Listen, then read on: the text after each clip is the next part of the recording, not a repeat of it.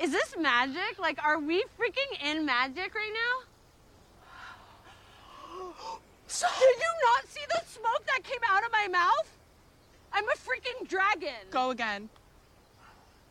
Maya, stop! It. it. almost got It me. won't touch you. I have a magic shield covering your face. And when I do it, it doesn't work. Look. So I'm your sorry, I your have the powers pa- are stronger than mine right now. it's a right natural now. skill. Bring me to it. Bring me to it. Bring me to it.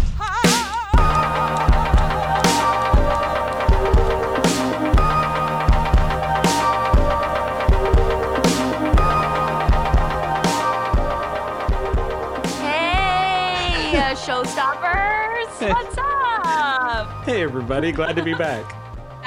That, is the name of our podcast, right? It's like been so long that I can't even remember it. Yeah, but it sounded like it sounded like you were address, addressing anyone that might be listening. So I guess that makes them the name of the podcast as the well. Yeah, absolutely. Yeah. It's all one Oh, big that's family. Cute. I really like that. Hi, showstoppers! Hi. You're all showstoppers to us. Oh, that's so nice. isn't that sweet, Corey? We did it. We're finally recording Again. Again. Again. Yeah, full disclosure. This is take two, everybody. We tried to do this like a week ago, and through I, I don't know if it was through no fault of our own. Not neither of us has any idea why, but it just didn't record last time. Uh, we we talked for an hour about like one of our favorite TV shows ever, and we had a great conversation. We learned a lot about like what the other person was as a child, and uh, uh, what Mhm. what art Mhm. means to them uh, as a result of the way that they grew up, and it just doesn't exist anywhere. Um, so so No. we're now And now no one will ever know. never never unless uh, like unless we painstakingly go through and try to recreate it word for word which is something we could still do right now if you wanted to um if you want to I just mean, like pantomime as though this was the first conversation we were having about that show and try to Could we just talk about the fact that we would pantomime a whole podcast and it would just be silence to everybody else? Uh, that that's really what it was. It was transgressive modern art. Um, the the art is not the not the painting, but the frame that it's in, and the frame that it was in this time was non-existence. Mm, what a metaphor for life right now. You know, we, we we couldn't reasonably expect for a thing to go well. Um, even though It is 2020 after all. Right. Come on. We are in the midst, however, and we won't dig too de- deep into it because we don't want an official record of uh, treasonous actions on our part. We are in the midst of potentially the world historic funniest thing ever to have happened of happening. Um, so ju- we'll just say that there are some fingers crossed on this end, and that we hope, as, as fans of comedy, that this plays out the way we're hoping it will because then everyone will have an excuse to laugh forever. It's just poetic justice. And I was just finishing last night's, it was the first episode of SNL and its return uh, to 30 Rock Right. since they did their virtual episodes at the end of last season. And Michael Che on Weekend Update really painted the picture well. He He's like, you know, guys, we really shouldn't laugh at this. But if you were to talk about the actual formula of what makes something funny, Yeah. this fits every single part of that equation. Uh, so how do you not laugh a little bit? Uh, I, I've been I've been on the verge of it for days now, just just about to crack up. Um, and we were there. There is commemorative merch of the occasion on the White House website right now. You can pre-order a uh, Trump beats COVID ninety nine dollar commemorative coin. Um, I don't know if they've been minted yet, but they're on their way. And uh, Jesse and I cannot wait. We're on the pre-order list. We've put our money down. Um, we can't wait to celebrate with the big boy when he finally makes it through. And anyway, so that, Anywho, so that's one thing that's happening right now. But Corey, it's been like months since we've recorded. Like, what you Mhm. been up to? N- nothing at all nothing at all like um i've just now reached this uh, this static point where it has become so normal to like work from home and and entirely exist in one particular space and i've I, i've had many opportunities to not live that way and i haven't taken any of them um but just like at home watching a bunch of tv Um, Yeah. and Mhm. not not feeling like basically like using art as a system of buttons I can press when I want to feel a particular way. It's just kind of recreating the sense of being a real person in the world by like, okay, it's time for sad. Let's put this on. A time for happy. Let's Mm. do that. So I'm just like the Mhm. gerbil in the cage pressing the button for it to release a treat right now. And I, I'm losing my damn mind, which is why I'm Yeah, so ready, yeah. so, so ready to get back in and talk to you about TV. This is a long time coming, and I'm very happy that we're I back. know. What about you, Jesse? How have you been? Well, I've been working a lot. Um, so that's one thing that I've been doing. Um, and that's all. I'm kidding. That's Uh, not I've all. That's not all. I mean, and this, I paused for comedic effect. Did it work? Uh, definitely, was it effective? definitely. Okay, great. You pushed the button for me Um, that time. I felt a certain way. um, so I have been working a lot. That is true. Um, but let's see. I've been oh, I've been riding my bike almost every day to work, and that's been lovely. I'm so proud of you, I feel like it's warded off some of the pounds that I could be gaining. sure. um, um, and you know, some have still stuck. Don't get me wrong, um, because I eat a lot of snacks when I'm bored, and it's been a very boring, um, like six months. And so that's been really rewarding. And I've gotten to see a lot of the city and I get to go through the park every day. So there's something really nice and uh, uh, meditative about that Yeah. And um let's see this the uh, although these last six months have been absolutely nuts some like cool things have happened. My one of my best friends got engaged and um what else has happened? Um uh, we had a bridal shower for my other friend uh, a really safe bridal shower just in case anybody is wondering. Um and I saw my parents a couple times. We went to Maine, so it, it it's been eventful, um, but also very uneventful. yeah. um, yeah, it's been COVIDy, you know, It's- super.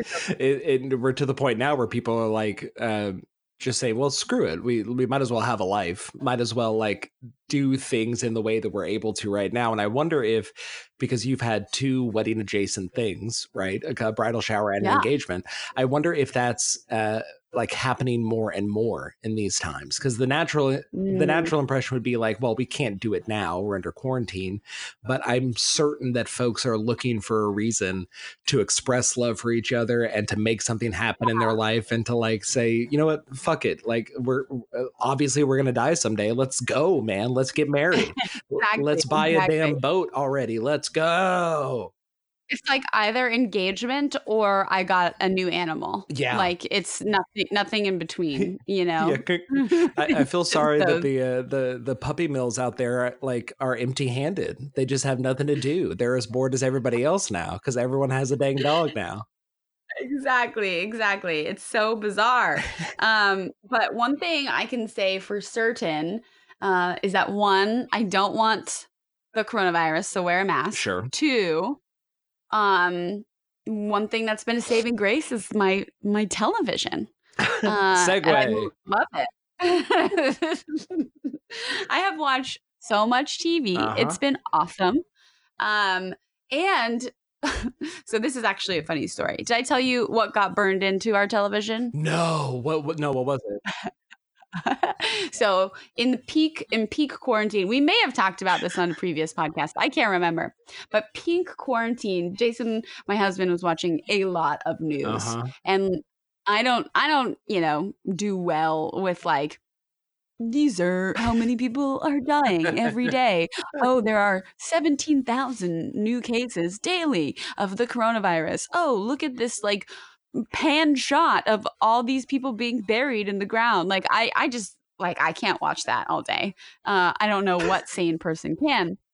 But uh you know, I was working so much from home anyway, so you know, we just left it on, but like the volume was down and I wasn't facing it, but it worked out well. So like he could do whatever he needed to do. And I just don't think it's healthy mentally to watch that over and over.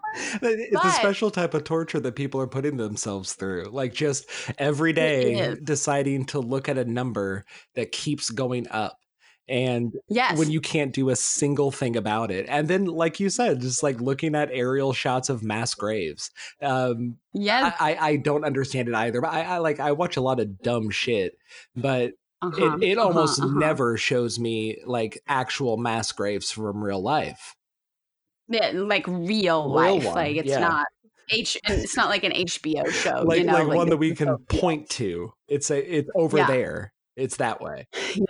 Exactly. And um, so, anyways, uh, I just was like, I can't, I can't. But in ultimate vindication, we were watching TV one evening, and Jason goes, "Oh my god!" And I was like, "What? What's wrong?" So it turns out when you have, uh, we have an OLED TV, and I don't know if this will make you want one more or less, um, but. literally on the bottom right hand corner is the MSNBC lo- logo that has literally burnt That's itself perfect. into the bottom right hand corner of our television. That's so perfect. and scrolling across the bottom or like on the banner at the bottom, Yeah. you can see coronavirus pandemic burn No, in television. that rules. Yep. Mhm, mhm. and in light of events that we had been chatting about prior to um, us like starting to talk about TV, uh, the the CNN logo has now joined the MSNBC logo at the bottom right. they're friends. Wonderful. They're friends now. but every time it you see it, because like if there's like a red background, it's like a Wendy's commercial, you can see it really, really well. just to, just to Um, pull an example at random. Yeah, at random. Uh, Jason's always like putting his hand in his head, like so. and I just feel so rewarded by this for some reason. I just feel vindication like i was right about something which which is probably rare but this one thing i feel very right about yeah, that, that's. I mean, yeah, that's one way to take it. I think my brain went instantly not not to you winning a spousal argument, but to like. The, but it's kind of like that and i did you win. did definitely win. No, so good, like high five, bud. Way to go. G- uh, get his ass. But also, like, this is such like that's so hacky. Like it. To, Mhm. Like to write a virus that infects so deeply and and is ingrained so deeply in everything, and in, uh, is just this like lingering pestilence that's wiping out everything. That it infects the Mhm. TV and its name burns in the TV. That sucks. That's shitty writing, dude. yeah but it's also awesome yeah, it's sick as hell, dude. And it will probably lead to a larger television at some point because jason's just going to get really frustrated and then just want to buy a new TV. say that, that that's well then that just serves to uh, promote my theory that this is all a capitalist ploy to boost television sales uh, by creating a, a wider captive audience That's exactly what it is. I- I, Mm-hmm. think I think we've both of us have done a really good job at avoiding like total wingnut conspiracy about everything like this. I think Mhm. we've we've kept it above board and we've kept a level head about everything like that. Um, but I, I'm not sure how much longer we can hold out. I think TV helps a lot. Um, so so uh, for the sake of us not going completely tinfoil hat mode, let's talk about TV, bud. yes let's talk about tv what you've been watching anything good Everything, everything. And this is where we're going to really start repeating ourselves a little bit. I won't go uh, because we did about no that? that yeah, but like uh, that's okay. That's what this show is about. that's fine. We can't just skip TV my the memory's gotten so bad That's all right. I, I I also expect very little of the people in my life, so you can forget as much as you want about this. Um, no, like despite having covered it before, yeah, I've been watching a ton of stuff. Like I'm, uh, like I've just been putting Deadwood on uh, for the last few days, just because that's been kind of a comforting thing. Um, because it's. Have you ever seen Deadwood before, Jesse? Negative That's okay. That's okay. It's set in the olden times, set in like the late 1800s, post Civil War, in a gold mining town in North Dakota, and it, it's so far away from everything that that feels really comforting for a weird reason. It's also just a kick-ass show. Uh, if I need to wind down at night, I've been uh, rewatching Joe Pera Talks with You, which became available on HBO Max recently. Yeah, see, we did talk about this, and that's that's one of the most perfect television shows I've ever seen, and it it just uh, like scratches a very particular itch for me. Um, but beyond that, like I've rewatched Lost already. Um, I, I watched all of Billions, which is that show's written by like a 12 year old and it rules. Um, I don't know. Now I'm I'm just like running out of television at this point. Oh man, but at the same time, I feel like it's never ending. I feel like they're releasing new content, which is like, how? How are you doing this Right. all of the time? Yeah, now Um, productions that started during COVID have wrapped. Like we're about to see some Right. some art produced solely within the era of COVID. Madness. Yeah. Absolutely madness. Let's see. What have I been watching? Um, hmm.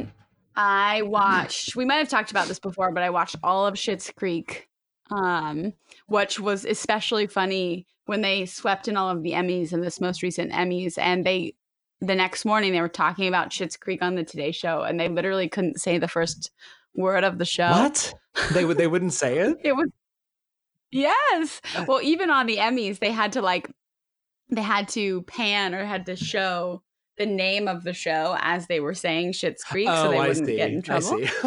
But then the next morning on the Today Show, they didn't have said you know deal or whatever. That's wild. Uh, and so they literally couldn't say the word. So that's been a real winner. I love that show. I thought it was such such a really heartwarming, lovely, um, funny.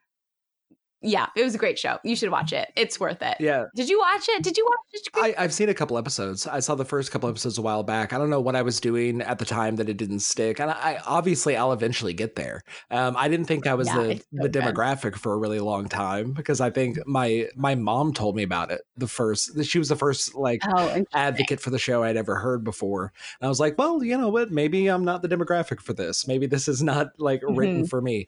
But I mean, Chris watches all the time, my brother. So we'll it's just yeah, okay. I'll check that out.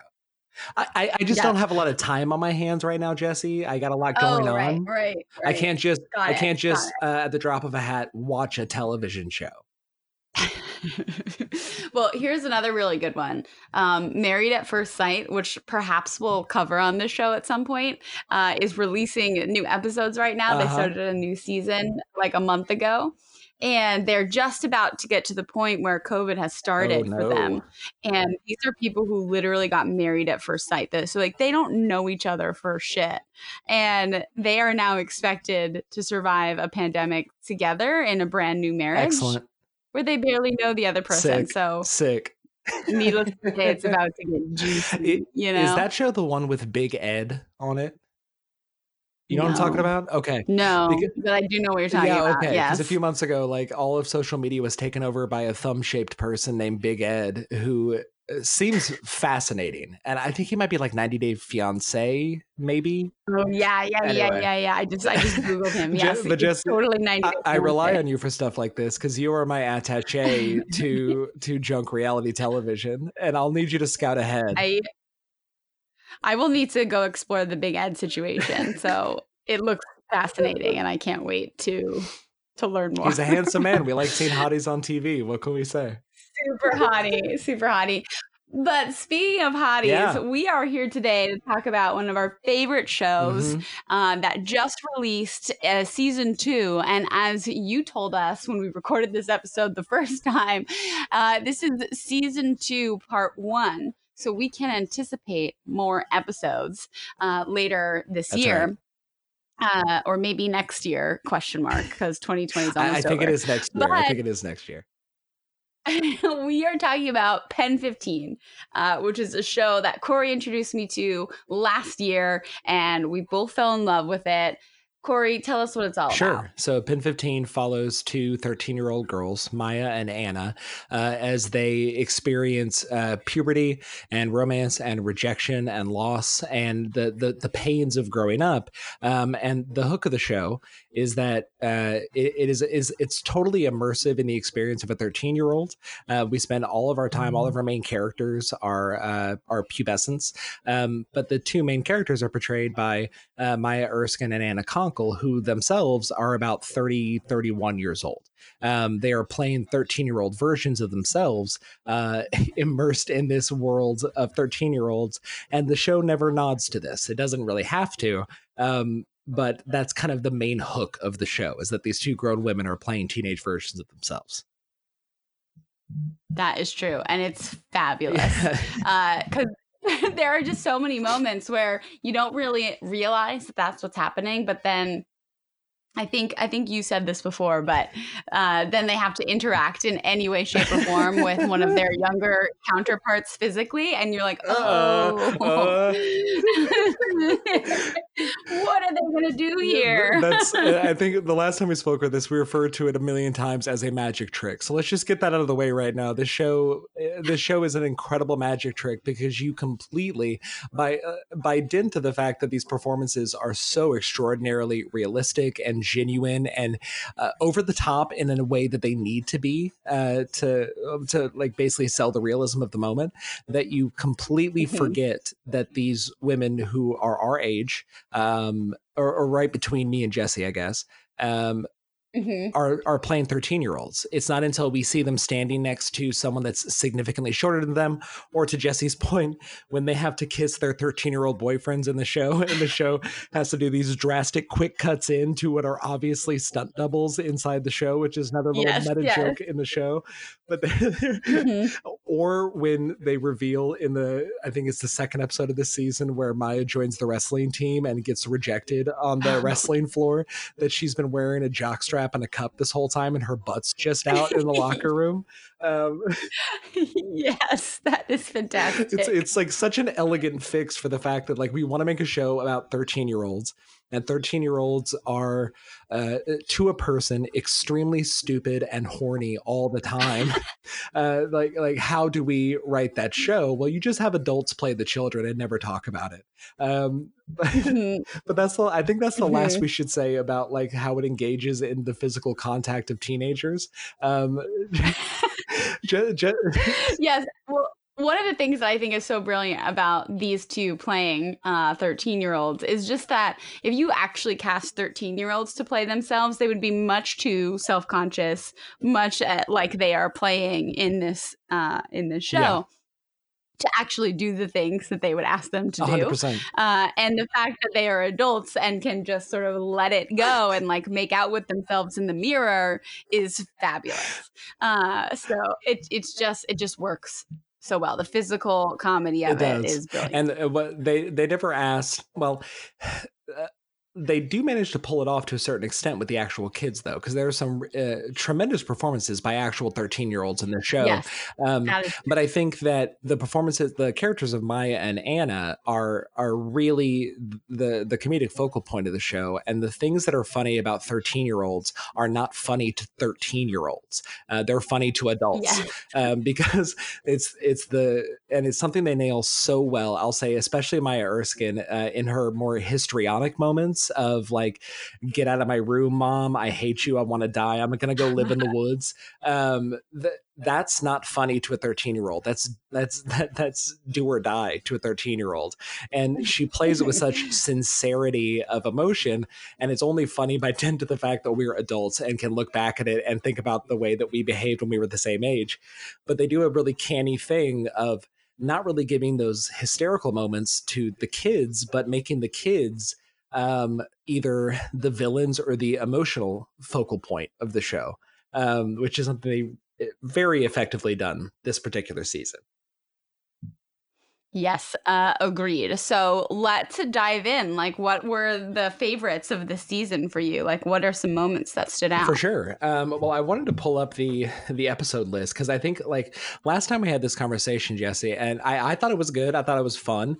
Um, but we we created this kind of like this big mass of conversation that was like unfocused and completely disjointed, which was fun to have at the moment. But it was just a series of every couple minutes, like, oh, remember the thing.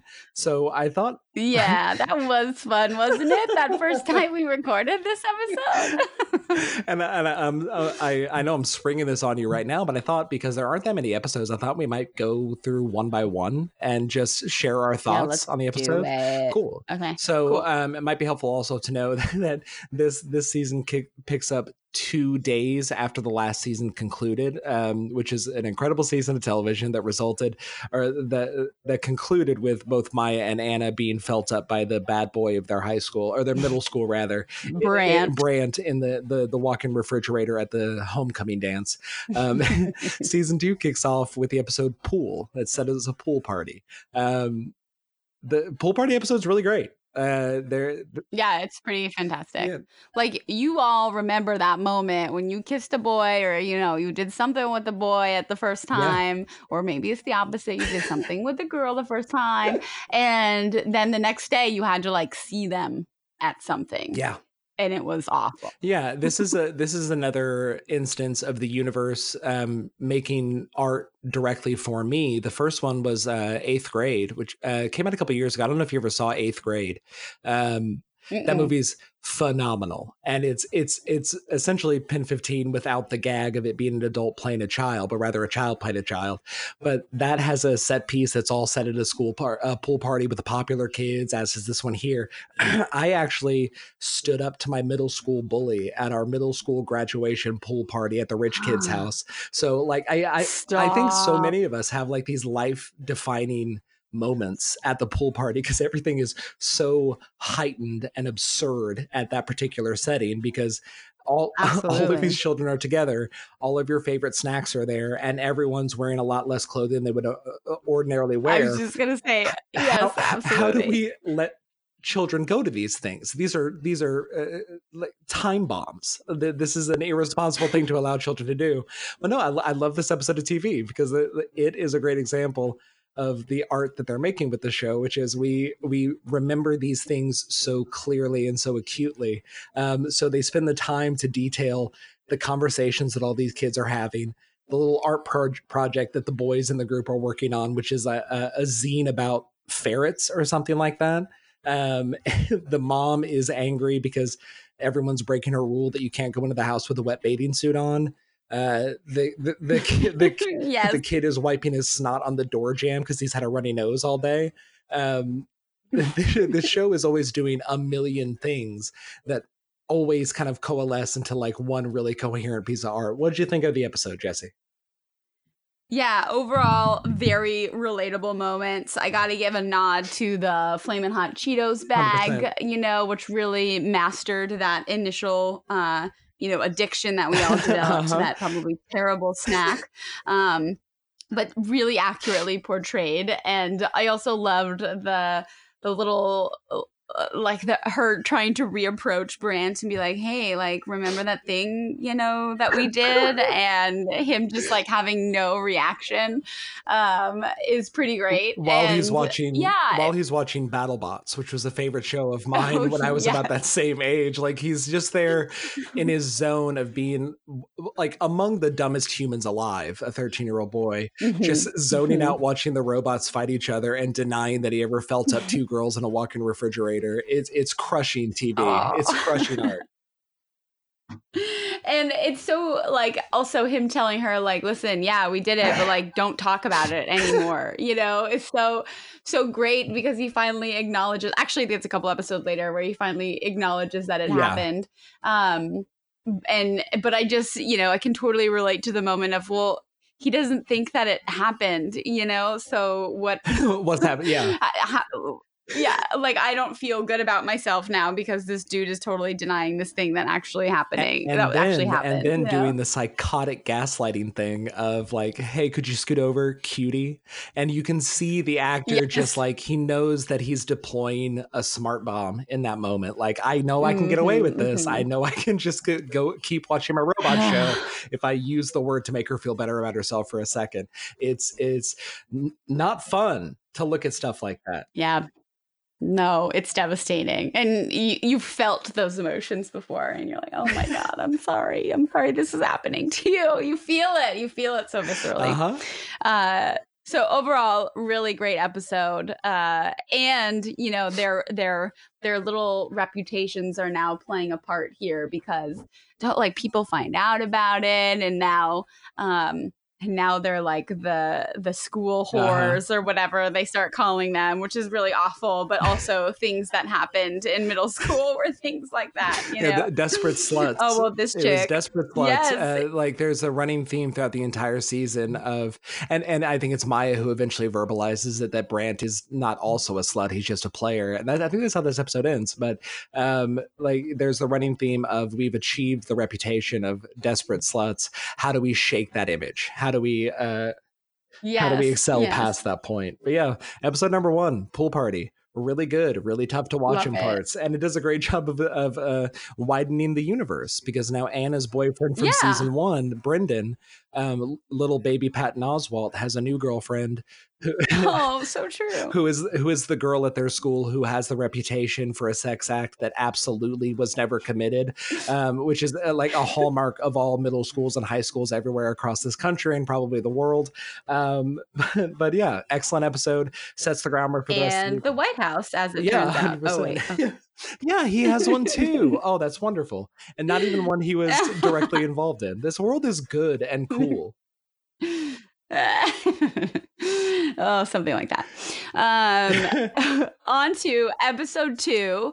Uh, let's see. In this episode, um, Maya continues to pursue Mm-hmm. Uh, through uh, a really sort of unexpected avenue. Um, and that Brandt is on the wrestling That's right. team. Uh, and so she decides that she now needs to be on the rest run the wrestling team, and anything Maya does, Anna also has to do. So Maya basically drags Anna into this deal with her.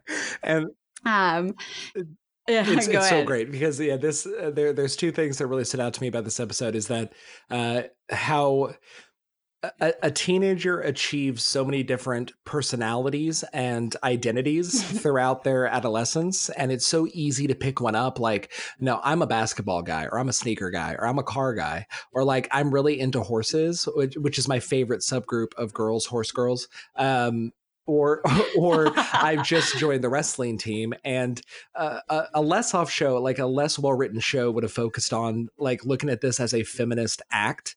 uh, When when in actuality, this was an act of just pure psychotic horniness. Um, because throughout the episode, Maya has this running taxi driver monologue that she's giving to herself just like at the bottom of her breath. So when you every whenever you see maya and she's not talking to a person she's just like mouthing along with this narrative she's creating about how she and Brandt are meant to be together. And uh, we just haven't had the opportunity to spend time with each other. And i just need to create that uh, opportunity for us to spend time with each other. And that's so much more accurate to what the goals of a 13 year old uh, uh, of any stripe are. Just i'm horny. I, i'm in love with this person. I don't know what i'm feeling so i'm gonna go join the wrestling team. And then they become meatheads her and anna. They become very oh very yeah, strong totally jacked girls um, so that they can dominate on the uh, on the wrestling mat and then it, the episode ends with Maya kind of getting her heart broken because her old uh, standby friend Sam shares a nickname that she's been given that's really cruel and about yeah Oh, exactly. yeah. So that oh, that it's episode's tough. that episode's tough, and I felt for both of them in that moment. Sam was just trying to be funny and be accepted by his new friends, uh, and the worst parts of himself came out, and then he accidentally deployed that to uh, to humiliate his former friend.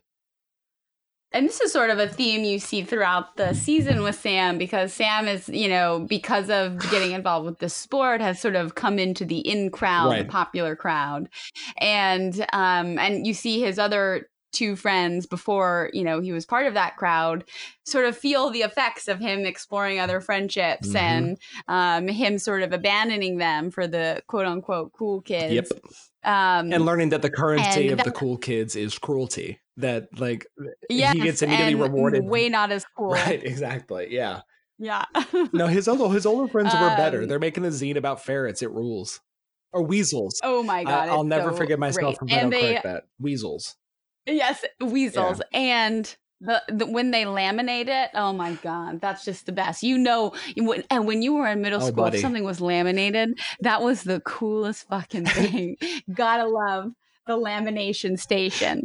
Uh, Nothing's ever smelled that love- good. it rules. Like no, I can feel. I still the love heat. laminating Yeah, stuff. I can feel the heat from freshly laminated paper, and especially when it's like you're our project that you're work on, and that's this is kind of our reintroduction to Gabe, their friend, um, who Oh, plays a massive Gabe. part over this season. Uh, well, we'll get into him in the in the play episode, uh, but but it Mhm. establishes that Gabe has been working on this this this like obviously like knowingly stupid weasel magazine that the the three friends were making amongst themselves and he comes to school with having gone to Kinko's the night before with different versions of their magazine like different artistic choices he had consciously made and then proudly Mhm. presenting them to his best friend Sam who has realized that if he's going to get along with the popular kids he must sell out Gabe to a certain extent he must turn his back on the person he was oh not uh, i don't know why you keep watching the show it, it hurts to watch the show sometimes but that's It is because you feel like the emotions Yeah. of the of the kids because you felt that you felt that emotion. Oh, Mhm. it's just so good. The other thing you sort of see in episode two, and then we'll dive into episode three, is really the um, what we started to see in season one with Anna's parents and their divorce, and how that impacts um, her. Yeah. Her Um, parents are now and- divorced but living in the same house but they've just done the the odd couple of thing of like taping off half Mhm. the house you stay on your side i'll stay on mine. Probably the worst the worst decision a Yeah. divorcing married couple can make. A very bad idea would not recommend. Um but yeah there's some pretty poignant scenes and some that come to light even later in the season. Um but episode three has to be one of All-timer. my faves All-timer. of this I- season I think- maybe of all time yes It's it okay. So the, the episode is called Windy Vickany, and in in Windy Vickany, uh, Maya and Anna become witches, and it's phenomenal, phenomenal. And it's just so apropos because you see them uh you know i can't even remember what brought them to like this wooden area or this woodsy They're area just playing around. They're just Um, play- did you never play in the woods when you were a kid? Did you need a reason? Oh, I remember. I remember what it was. Isn't it? They like it's Anna's parents are Oh, fighting, yes. and they sort of run out of the house Yes. uh, just to like get away, and they end up sort of like imagine a, a suburban neighborhood, and like there's a woodsy area, you know, not too far Uh-huh. away, um, and that's sort of where they end up. And it's kind of like a little towards dusk, and so it's getting darker outside, and they're just hanging out. Um, but then they decide that they are gonna like cast these spells, and you know, then they find uh, this card, this real estate card in a tree, and all of a sudden, this real estate woman is now their witchy leader. Uh, that they are receiving these have been granted these powers 100%. from. It's so fabulous. I love it so much. And, and that's uh, like this show is so fucking good because obviously the, the writer's room is trying to accomplish something much bigger than the simple joke of look at these tall women be teenagers.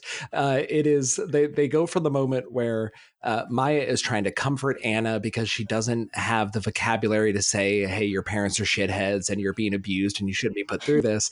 Um, she just creates this magic moment. Like, did you did you that Yes. leaf wasn't there a second ago? Did you move that? and and she what she's doing is distracting her friend from her parents' imminent divorce and like the, like the destruction of her home life. Uh, and they they through their really tight bond as uh, as young people create a magical world around themselves and then throughout the rest of the episode gradually recreate the movie the, the craft and get deeper and deeper into the magic wormhole. And uh, it's the best. Um because ch- childhood is so stupid. It's so stupid all the time. But kids create these magic moments between themselves. So jesse tell me more about how they exercise their witchy powers. How did, do they use their powers for good? What do they do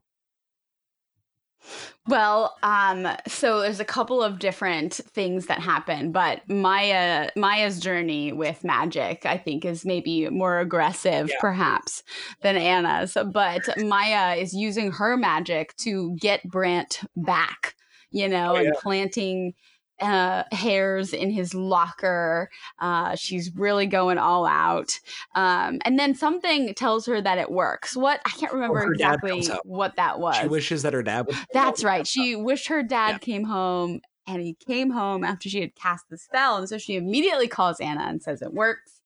And Anna is deep in the thick of her parents fighting and she does the same thing. And lo and behold, in a moment of adult weakness, she hears them hooking up uh, in their room. And you're like, oh no, this is not what you think it is. No. This is not. um, but just so good. And ultimately, it uh, you know catapults itself into them casting these spells in the greenhouse at school, and their their their colleagues, and by colleagues, I don't know why I called them that. Their peers at school find them and they're like holy crap these girls are crazy and not only do they already have the the slutty reputation and now they're crazy witches Right. uh, and of course they they get in trouble for that and this is sort of the first time the parents are seeing sort of some some changes in their daughters and they're like oh what is happening are they okay should we be more concerned about them um, because you know the principal has to call them for their very witchy behavior Yeah, that, that's very disturbing behavior from these young people. Uh, I'm I'm worried about your daughter, ma'am. Um, no, the, the episode is great. I think uh, there there's a lot of it's not even subtle. There's just a lot of stuff happening that isn't really commented on. Uh, so their fashion choices change throughout the throughout the episode, Mhm. and a 13 year old dressing like what they think a witch dress is like is a an extremely funny joke. It's so good. Um, I, I think especially like brilliant. they both end up wearing chokers by the end of the episode, and that's just if oh yes it's the kind of thing that if it weren't it, it because it's there you buy into it a lot more but if it wasn't there you'd be like something's missing it's a choker they would absolutely wear chokers it rules it's so good the, the production design and Yeah. costume design on this show is top notch every single episode they do a great job. Uh, and then, you know, actually, one moment that really brought that to life was that they they find themselves. This is a little bit later on at like a vintage shop with their moms, and they're super pumped over an oversized Tommy Hilfiger t t-shirt. hell yeah Uh, and that was pretty special yeah. because that, it, yeah, yeah, so accurate. you get a pair of leggings on, your oversized t-shirt. That is in fashion now, Maya and Anna. she so looked well good And- like i was totally on my side Yes. like no I, it's supposed to be oversized mom this looks dope as hell like it might not actually look good to you for another 10 15 years but this looks good um i was trying i was trying to cop It is fabulous. Um, but yeah, I think that that about wraps up uh, Vindy Wickney, my second favorite. No, not not, not even. Um, but we're we're going into my favorite episode of the entire season, which is episode four, named Three. Uh, and this this episode has the introduction of the series villain for series two, uh, Maura. Um, I think after Maya and Anna's recent ostracization, after their uh, after they made uh, uh, their little witch coven, um, they were in the perfect position. they were in the perfect position to be kind of desperate for acceptance in their school ecosystem. And when um, Maura, who must be a new girl, or maybe she's just like like Right. new to their scene or whatever, um, comes up very confidently, tells off a, a boy that's making fun of them, and offers them a ring pop. They fall deeply in love with their new fancy friend. Very fancy friend.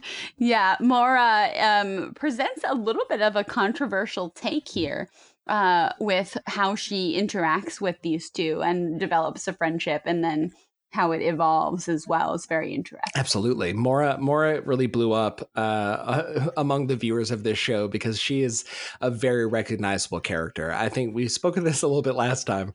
I had I had several liar friends uh, growing up, like not just in the way that kids lie, like because every kid lies. It's it's like breathing. Sure, sure. Um, but there, there were there were kids who were so insecure about themselves and their place in the world because of whatever factors were going uh, on at home. Like Anna could very well have been a liar friend. You know, it would make sense. Mhm, mhm. Um, but kids who construct their entire personality uh, on uh, on the premise of a lie and are so so, what did your friends lie about? well, I have like one in mind, and we don't name and shame on this show. Like I, I wish nothing but the best for all my liar friends that I've grown up knowing. but there was a guy who uh, constructed large parts of his personality on the fact that he was related to William Wallace from Braveheart. Um, and Oh and I, I think about it, I think about it a lot. Like that, we had this moment where I said, uh, where the, he also revealed that he was Irish, and, and I was like, William Wallace was Scottish, man. That's kind of his whole deal. He he fought for Scottish Oh. independence, and having been called out, he executed a maneuver that is so perfect, and you could use it today. Go out there and lie to somebody and test it out. He said, "I know that's what's so weird about it." And that was the end of the conversation oh my god! it was so it was a brilliant evasion like trumpian evasion just perfect like i know that's crazy right and then just walk away Wow. um but well done, liar friend. That's I, brilliant. I love a liar friend. I think they're great. I think uh, kids have enough, uh, uh, like, have so much pressure on their shoulders all the time, and the world that they're put into is not fair or equitable or cool at all. So, like, I, I have a lot of affection for Maura, even though she is so detrimental to our girls that we love very much. But she basically becomes the the the third part of their new triad, uh, and really inserts herself very forcefully into their friendship by doing a few very specific things, which are also very recognizable. And she invites the, the girls over to her house, like the afternoon they meet each other.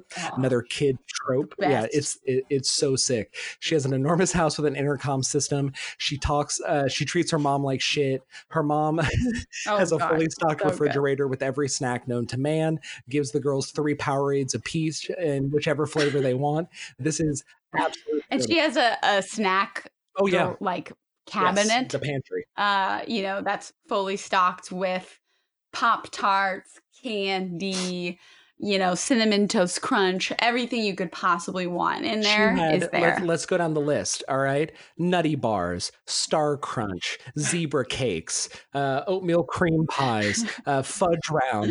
oh, had yes. just yeah, that, that that was a real like holy grail or Ark of the Covenant moment watching that episode because they opened the, the pantry door and that part of your teenage kid brain like fucking candy just it, it, You're it like, the light bulb goes how did they let that happen? Ooh, so beautiful. Um, but yeah, that was that was like if your friend had like really dope TGI Fridays frozen uh, potato boat snacks, then they were they were sick. They were super cool, and you liked them a lot.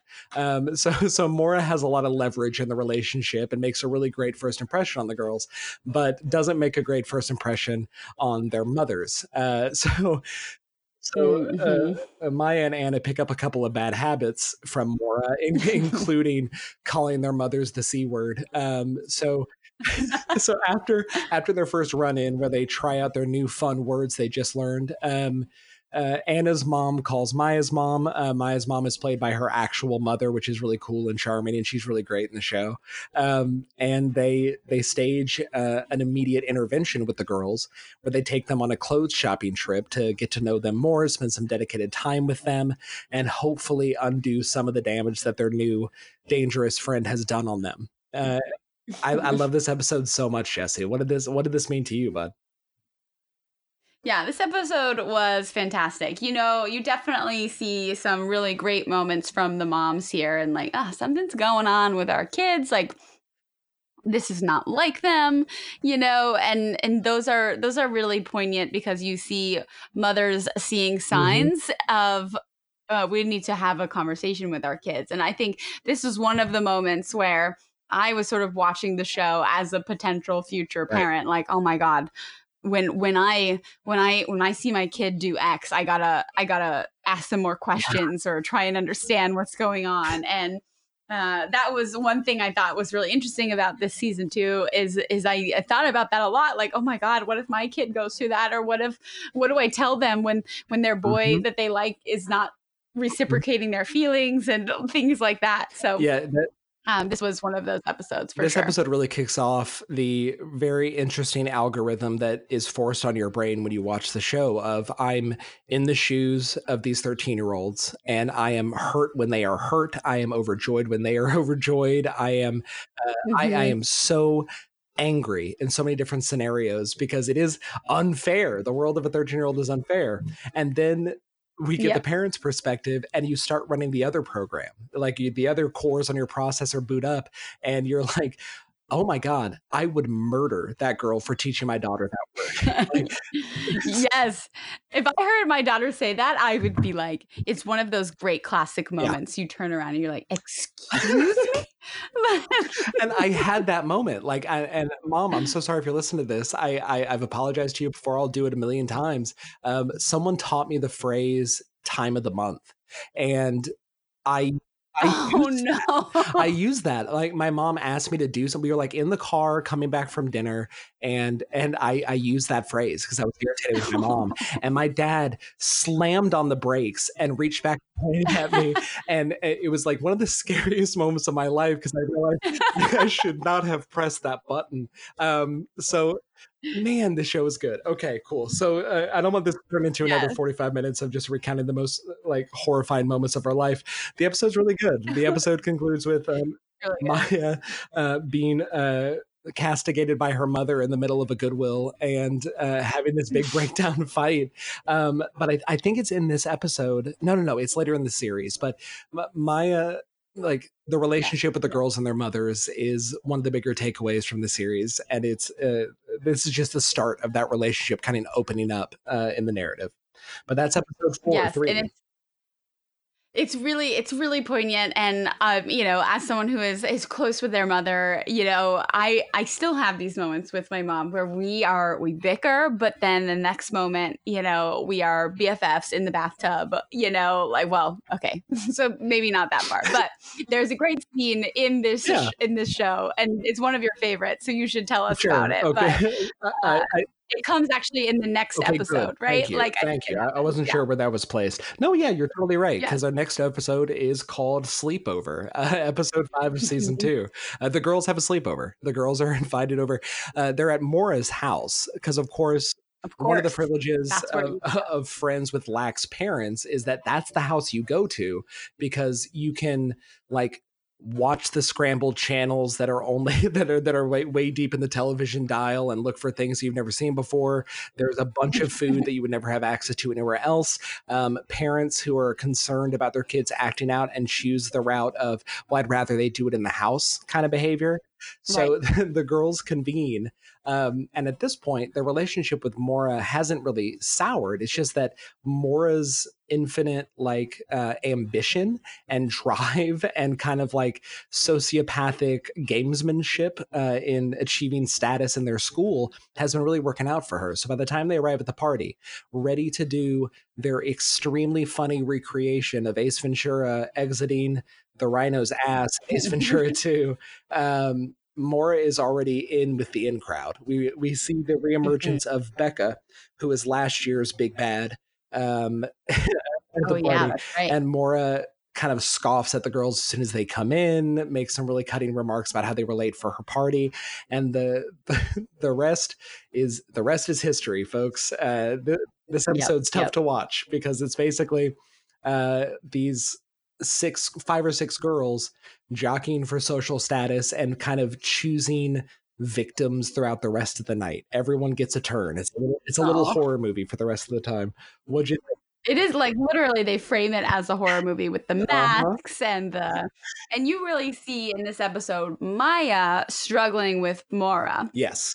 Because she is seeing Maura as sort of a little rift uh, or or uh, or someone that comes in between her and Anna and you see that really come to light also when Maura buys them a new uh, uh, best friend necklace that has her little piece right in the middle um, of their necklaces. And she goes, No, no, you got to take your old BFF necklaces Take off. and replace it for this That's one right. um, because we're the new BFFs, right? So you see Maya struggle with that. And also, Maya is, oh gosh, she got her first period Uh-huh. and it is, well, maybe it wasn't her No, she- first, but she yeah. got her period whilst she was uh, at this sleepover. I was about to jump in and, And say, no, actually, this 13 year old girl achieved pubescence uh, last season and like do the math of when she started uh, having her period. Anyway, so yeah, so Maya, yes, Maya has yes. become a woman uh, and has hidden that from Anna. And when you're that age and you know you're about to like achieve a life milestone with your best friend, that being hid from you or her, the, someone achieving that first is, is really damaging to the friendship. Yeah. Oh, it's awful. And I think this is the episode also where uh, this may come full circle here, where um, Maya sort of distances herself from Maura uh, and even Anna to a certain extent, and is like, I don't know if I can be on board with this friendship because I don't, I don't know if I like this girl very Yeah. much. Um, and that's when Anna discovers that Maura is potentially a little bit nuts, you know, in her in her prepubescent nature, she uh, reveals or Anna discovers she was lying about her best friend that's a doctor that lives in Canada or whatever. And has 10 mansions. Yeah. um, and has 10 mansions that she cut this best friend out of a magazine Uh-huh. you know uh, and then kind of goes crazy when she realizes that anna found out about this lie Um, that was a scene that was so intense. So I was like, what is happening? She's having a mental breakdown right now. Her mom had to come in and help her. Like, it was crazy. Yeah, she, it, the the scene breaks down with Anna's like basically like fatal attraction realization that the person that she's been spending time with is essentially a mass murderer in teenage language. Yes. that that her entire story is a lie like the like the glass shatters for Anna and she realizes who she's been spending time with and they have a Mhm. breakdown fight where she won't give the magazine back to Maura which is really like really specific Oh, child, that's child behavior um but yeah their, their Yeah. the relationship falls apart Anna realizes in that moment that uh, after having felt betrayed by Maya for uh, not sharing the fact that she had gotten her period that uh, Maura is an even bigger liar because she was lying from the start Mhm. um, and it, it's in this episode after Maya feels like she's lost Anna, and she's she's pissed at her because she feels feels betrayed by being outed for having her period at the sleepover. Um, Yeah. that- that- And who wouldn't? That's rude. horrifying, horrifying. Like them. Uh, like watch the show if you want details, but it's not fun for for Maya. Um, but the, yeah, I think the episode concludes with my favorite scene of the season, which is Maya and her mother sharing a bath, which is a really kind of like jarring thing to see.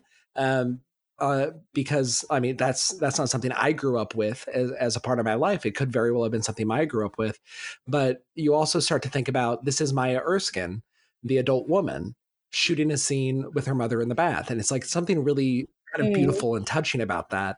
And they have this scene where they describe where her mother describes the troubles in your life and the people in your life all existing in this fruit bowl that you carry on top of your head. And there's only so much room in the fruit bowl. And she kind of walks Maya through exercising the demons of her like misery at school and her troubles with Maura as as a as an antagonist to her by just taking the orange out of her fruit bowl and throwing it away. And then when it comes time to take Anna out, she says, "No, I'm going to keep her."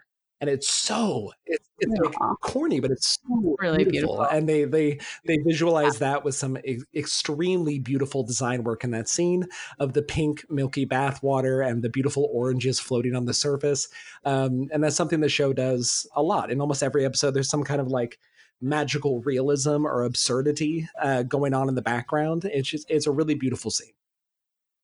Yes, it's it is. It's gorgeous and definitely would rewatch the whole series again just to get to the build of that of that moment. It's really pretty. It's it's gorgeous. Um and definitely showcases the way mothers and daughters go from this really bad place to this place of such a loving, nurturing uh uh spot, Yeah. you know, and it's it's yeah, it's it's a gorgeous scene. Well worth the watch and the imagery there. So. Um, I think with episodes six and seven, we should sort of combine them because they lead they do. nicely into one another. Yeah, this is the because in episode six, Maya gets cast in the school play, but Anna doesn't. So immediately they need to figure out a way to do this together. Uh, so the way that they do that is Anna becomes a part of the uh, what do they call it? uh, the the well the tech the tech crew, which they call the techies. Yes, it's so good. So good. uh, it's so accurate. yeah, Anna, Anna Anna finds her port in the storm and finds with it uh, her fourth or fifth identity of the show's runtime. Um, she she goes whole hog into tech. She reunites with her uh, her ex boyfriend Brendan and and his new girlfriend Icebox. Um, all I have to do is think about the nickname Icebox, and it's so funny to me. Um, we'll leave that as an Easter egg for the folks watching at home. Um, but no, she finds this new gaggle of weirdos that she can like really identify with, and and she discovers a new confidence in her ability to be basically the manager of the techies. Um, she's supervised by uh, one of my favorite characters of the season. His name is Steve. He's a freshman in high school. Uh, he is every bit the person who is 14 years old and their idea of being cool means knowing the, James Cameron's name. He- he's so good. He's so funny the whole time. Um, and he can control his body temperature uh, by will, Oh, which yeah. is super sick. Uh, but no, Anna finds a new identity, finds a new uh, gaggle and people to, to be with, while Maya really thrives in her starring role in, in the play. And Maya and Anna kind of become the B plot over these next two episodes because the A plot is kind of Gabe. Um, Mhm, Tell me mhm. about Gabe, Jesse. Well, Gabe is the uh, the protagonist here who gets cast as the lead uh, in this show opposite Maya, and Gabe is that um, quintessential um, nerdy, chubby kid in middle school. But he's also really cool, and Yeah. he's definitely the type of kid that I would have had a crush on in middle school. Uh, and in fact, these two episodes may have been some of my more most favorites of the seasons because there were literal moments of my life Yeah. played out on screen Yep. as a, a theater nerd in middle school uh, into high school, but particularly these middle school moments where you have to navigate such tricky things like your your first kiss on stage. Um, and the other sort of element that we find out about Gabe is that he he may be closeted. Uh-huh. He he is, I think, discovering his sexuality in a very different way than some of the other boys in school, Right. and he's trying to understand it. And of course, the natural way that you do that when faced with having to kiss a girl is say, "You're going to be my girlfriend," right? Um, and she, of course, is like, "Yeah." Uh-huh. But the best part about that moment is they like they're really vibing. The acting is on point, and like you know, when you're a kid, you think you're the best actor ever, um, and you picture yourself in the most amazing framed shot that uh, you know that James Cameron would have shot, which you see play out with Maya when she's rehearsing her lines at home, and they have that great little vignette or moment Yeah, they just make where little, they actually they make a little film noir in the middle of the episode. It's so Oh, good. Brilliant. It's brilliant. Uh, but anyways, they're vibing in the scene, but they're getting ready. They're getting towards the kiss scene. Before they do it, Gabe is like, "So, you know, will you be my girlfriend?" And Maya's like, "Yeah." So they're on the high of this great acting, and also Gabe maybe trying to compensate for the fact that he doesn't understand. You know what what's going on with himself, And he's using Um, it as a stopgap. He's he's trying to delay them Yes. having a kiss. So this is the one of Right. many plans he comes up with to avoid having to kiss a girl, especially publicly, where at first, I can't kiss you unless you're my girlfriend. We should be boyfriend and girlfriend. Mhm. Eventually that turns into we should save the kiss for opening night and not kiss in rehearsal so that it, we can capture that raw experience of of the emotion that would be a part of this kiss. And uh, Gabe's a, Gabe's a genius. Gabe is absolutely a chess master in avoiding being straight publicly. It's the best. Mhm, mhm. Uh, yes, he he is very very good, and you sort of see it um, come to life here when Gabe. I think he also feigns this illness, or He he sneezes, or something like that. He sneezes, and you know the director is immediately like, "You must go home. It's the night before opening night, and get better." Uh-huh. And you know, being the caretaker that she is, Maya brings him soup. Uh, and they have this nice moment alone in his room. And Maya is certain Mhm. that this is the Oh, moment yeah. where she will have her first kiss. Uh, and she finds herself once again being thwarted by the fact that Gabe wants to save it for opening night.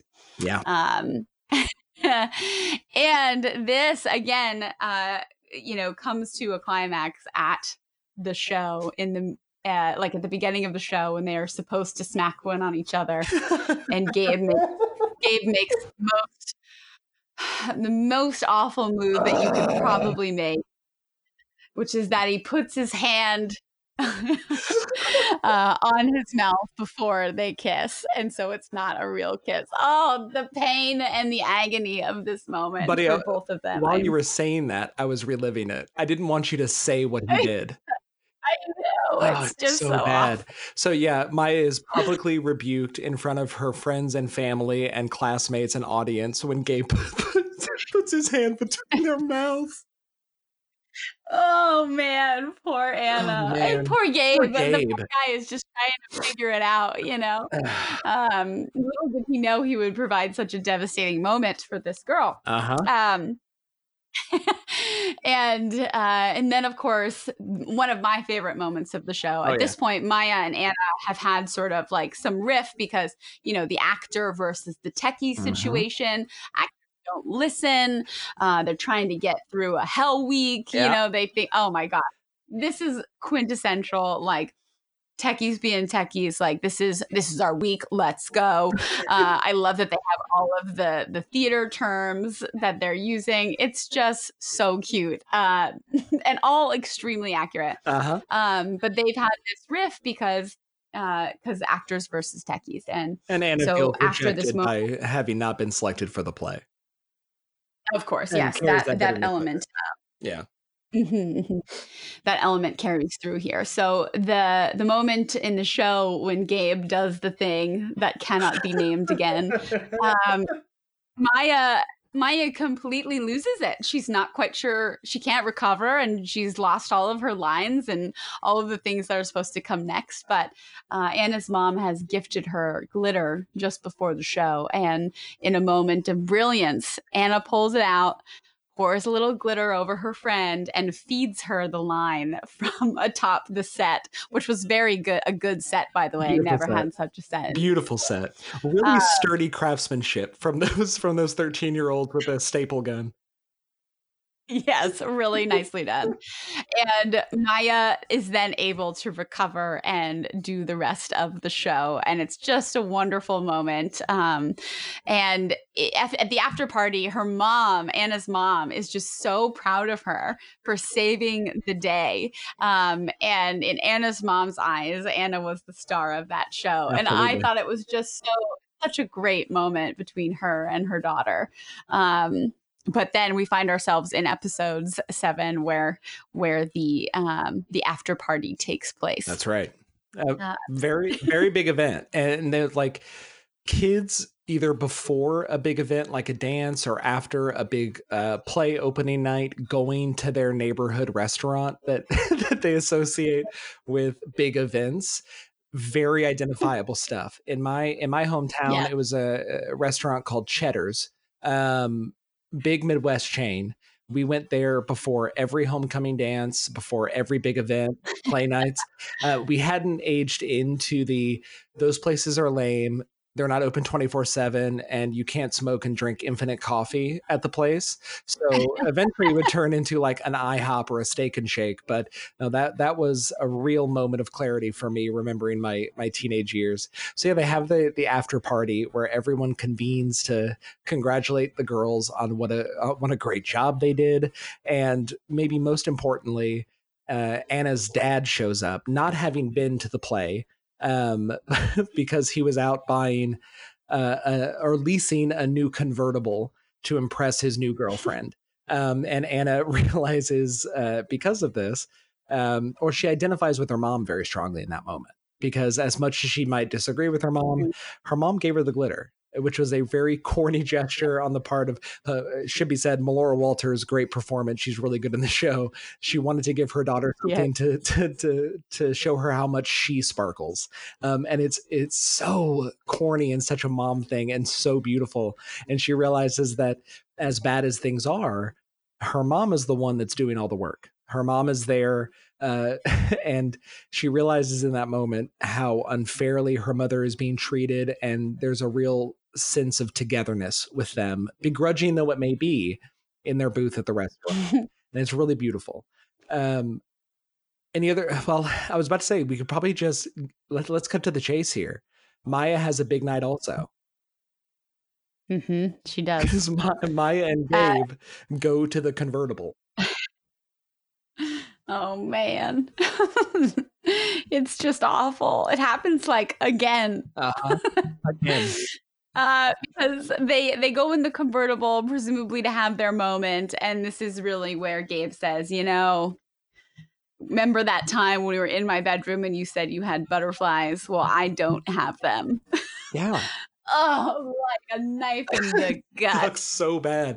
And, and and objectively speaking, Gabe is being truthful and forthright. He's not lying to Maya for no Mhm. reason. This is maybe the most grown up he's been, where he's actually doing the really hard part of saying, I, "I'm sorry, I can't reflect." the feelings that you have for me he doesn't know that he that there's something he should actually be saying that to make her feel better. He could say the entire time no i i don't think i like girls. He's just not ready to say that as a 13 year old and maya is just yeah. completely heartbroken because she has had a boyfriend for a couple weeks um been publicly shamed uh, when trying to kiss him and is now being dumped in her best friend's dad's convertible. Devastating. But she does have a little bit of a moment with her um her friend Sam, who clearly likes her. Uh-huh. Uh, and that's kind of a, a moment of, of redemption there, which I think actually happens before. But I think there's uh, there's something there's something there that we'll we'll see play out in future in future Oh, seasons. wait. um, Yeah, that's yeah, it's gonna be great. because we didn't cover season one. We didn't get to talk about like the AIM episode and uh, and the whole saga of Mhm. Sam and Maya. But no, Sam, Sam's Yes. Sam's really cool. Sam's like an extremely good dude, and I like him a lot. And I think I I don't know if the show will be better if they don't get together. I think it might be artistically better if they never actually get to express themselves to one another. But man, man, am I rooting for those kids? I'm rooting for them so much because Maya and Sam are just like you can't help but just completely fall in love with these main characters because they're cool and you want the best for them and they're being tortured by life. Um, but I, I'm excited to see how they handle them and I trust them to tell it the right way. Yes, I agree. And, you know, I think as we sort of reflect on this last season, the stakes were so high in every single episode. It was sort of like watching a suspenseful movie in a lot of It ways was. because you just felt the anxieties and the tension that they had gone through. And actually one of my favorite parts of our of our the time we did this conversation Uh-huh. before um, was when we were talking about did you watch it more as a parent or did you watch it more as your your middle school self you know uh, so where does that ring for you I think uh, both so much equally whenever it was appropriate. Um, you, the, the the the the reason we call it a magic trick is because it forces you to become the people that are being portrayed. Um, you the, everyone is portrayed so with such nuance and empathy, and nothing is the the people that write this show like the people that they're writing about. Even if that that person Yeah. is the villain in the moment or wrong in that moment, they have a lot of affection for these people. So it's in equal measure. I am a 13 year old girl for like 90% of the show. And as soon as mom walks on screen, I'm like, you're right. This is stupid. Maya, go to your room. Calm down. Um, but you, you uh, like, I become so much that person. And I think if I'd watched this when I was 13 years old, this would have had no impact on me or have been like, no, that's stupid. Like she's, she's fucking lame and she sucks. Um, but both I am the, I am the little girl and the parent all the time. Oh yes. I i think i watched this much more as my middle school self than uh, than i mean i definitely had my parent moments don't get me wrong uh, that played a huge factor uh, in watching but oh my gosh you just feel it in my stomach you know? Like it was absolutely um yeah it was absolutely devastating in so many moments but it was also so great because it was so very relatable uh, and just a great season of television that I'll probably watch over and over Oh yeah, again. absolutely. I like I did rewatch it. I've watched it twice now. Uh, the second time just to make sure I knew what we were talking about when we ended up talking about it. Um, but I, I, if you had told me a few years ago, there's going to be a show that in painstaking detail recounts actual events that happened in your life that shame you to this day. And you're going to seek this show out and delight in reliving those moments. I would have thought you were crazy. The show is so Yeah. good and it asks so much of you as a viewer and it forces you into these situations where you have to be uh like so angry and so sad and so worried for these kids all the time um but it, it's it's a button I can't stop pressing. That's another button they installed in my cage, and I keep going back to it. Um, yeah, great show. And and we said last time, and I'll say it again. This is, I think, the maybe the thing that we are most aligned on. You and me, Jesse. I think uh, Little Women was a huge deal for us because we both just completely Yes. fell head over heels for it. Um, but I think this is the thing that we both love as much as the other person, uh, more than anything else we've covered. I think. Yes. Oh, absolutely. This is definitely one of my favorite TV shows at this current moment. One of reasons being this is one that we both really, really Absolutely. love. So well, I, I think that about wraps it up for this time. I think this conversation uh, had structure. I'm glad we got a second take at it. Um, honestly, I'm just going to act as though that was on purpose the entire time. Like, no, no, we we expect excellence from ourselves, and the the first one didn't get there, so we just had to take a second try. And sometimes, you know, uh, mastery is the Well, result of practice. Yeah, I would even go so far as to say we finished our last conversation, stopped the recording that was not, right. but then continued to talk, uh, and therefore continued to say, "Oh, we're gonna go ahead and like resplice some of this after conversation into the actual show." Um, so this was a much better, a much better There, take. there's a lot less work ahead of us in putting this together. Yes. So that, that that's nice. Yeah. I mean. That is very more work cumulatively to do a thing twice, uh, but but releasing is going to be a lot easier now. Um, that. Love that all right, take us home, Jess. Anything else the viewers should know? Um, Um, well, we're back. We're stoked to be back, and uh, more to come. Let's go, showstopper. let's go.